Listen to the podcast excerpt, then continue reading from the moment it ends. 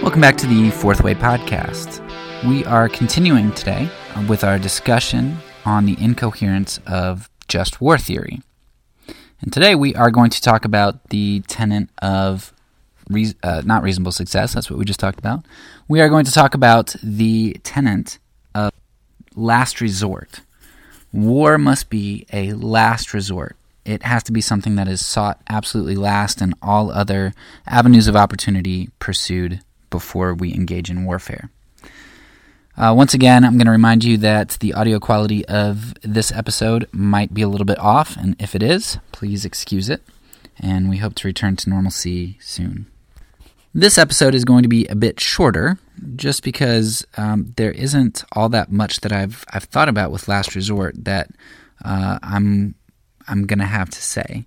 So I really only have kind of two points to make here, and I'm sure as I think about it over the next uh, few years that I'll, I'll, probably be able to add to this. But I think with all of the the other ones that are um, more more obvious and have a lot more points, I I think I can deal with Last Resort having a little bit less for it. Uh, so the two things that I would say um, would be first, it seems to me that the idea of, of last resort uh, stifles creativity when violence is an option on the table because violence is much, much easier to employ than nonviolence.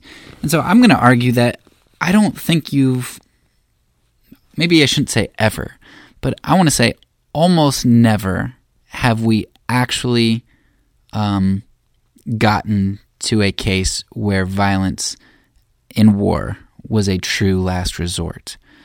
Um, it, as long as violence is an option, it's going to be easy for it to not be the last resort. Um, so it's going to be uh, instead of me compromising, I'm going to say I'm not going to compromise. I'm willing to get to the level of violence because this is so important to me. I'll kill them over it if if they're not going to move. And it's it's easy to have that as a a resort, not a last resort. Uh, it it fails to force compromise and it fails to force working together so long as it's on the table. If violence were off the table, then we would have we would be a lot more creative in our in our actions. And I think you can see this on a, a small scale um, on the individuals who've been willing to enact nonviolence. There are two great books on this. Uh, one by John Howard Yoder, which is uh, called What Would You Do? And then another, which is a, a book of a lot more stories called Victories Without Violence. And in both of those books, they will talk about specific instances of people enacting nonviolence in violent, potentially violent, and violent situations. And after reading through it, there there are quite a number of connections that you can make of, of patterns that you can find. But one of the ones that you see a lot is that when when somebody enacts something nonviolently, you're like, I would have never thought of that. Um, and it, it's funny because you know when I was when I was growing up, when I was a kid, I would love like I would be at, at my school and I'm either hopefully I'm not telling you something that makes me super weird uh, or creepy, but it might be.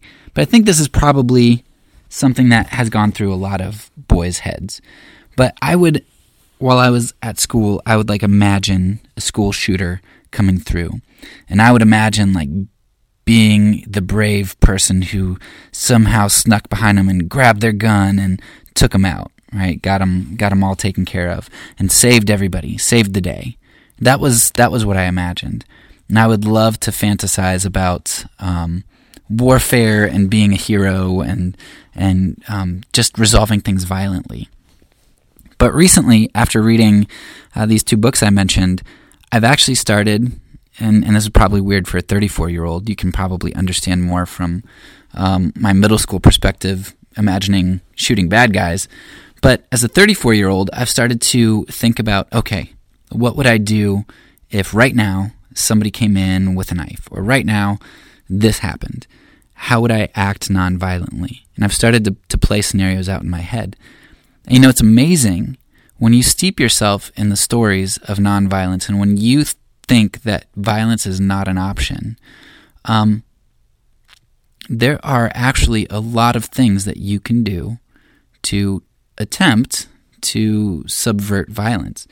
Now, of course, it won't always work, and it may not even work most of the time, but I guarantee you that uh, I, am not a big guy, so most of the time, my attempt at violence against an intruder is not going to work either.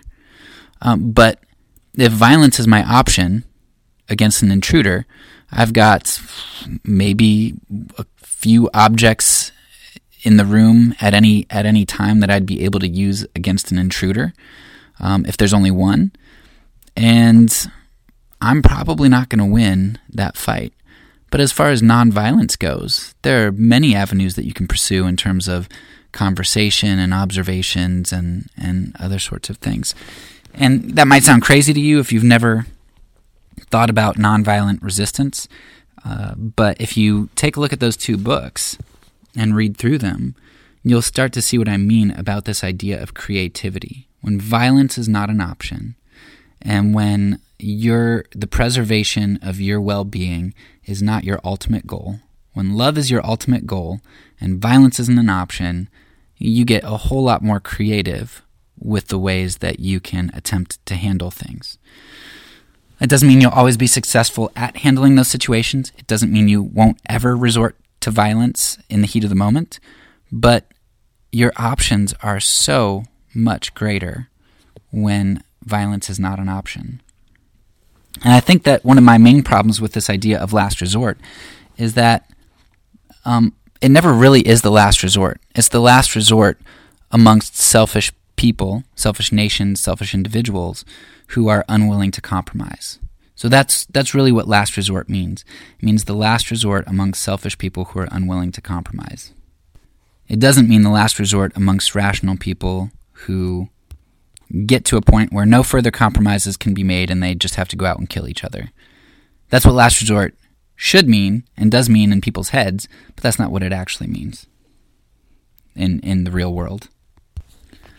And that's going to run into our second point.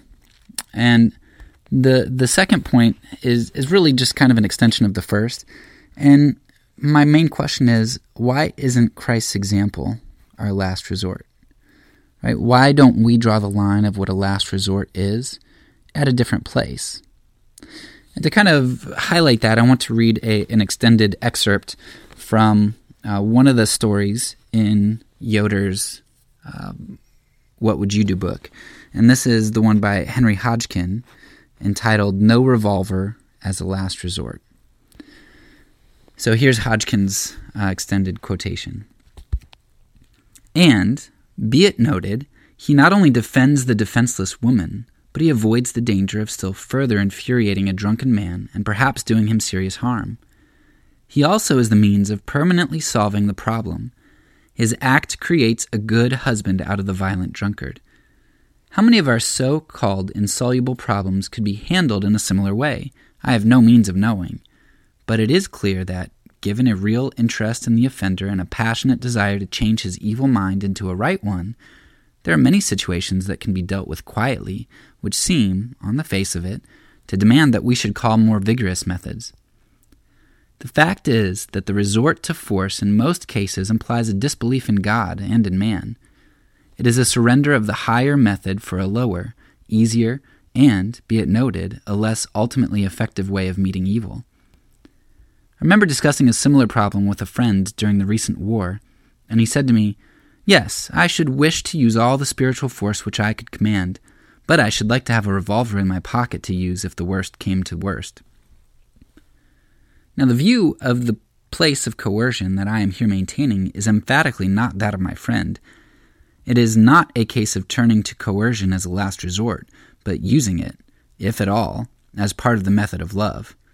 The last resort in the mind of Jesus seems to have been the supreme appeal of forgiving love. If that failed, nothing else would succeed for the end he had in view. With the revolver in our pocket, so to speak, we missed the power to make the final appeal of goodwill. So, what was Hodgkin saying? He was saying that Jesus shows us what the last resort is, and the last resort is not violence. The last resort is being willing to lay down our lives for others in love. When we're willing to use violence, we fail to tap into the power of God. We fail to trust Him with our lives. We fail to trust Him with the heart of our uh, of the aggressor who is attacking us. We fail to trust that He can bring good out of evil. We just fail to trust Him uh, through all of it, and in being willing to have the same last resort that He Himself had and He Himself had in Jesus Christ. And that's a problem for us Christians, and that's a big problem for just war theory. So, that's all for now. Peace, and because I'm a pacifist, when I say it, I mean it.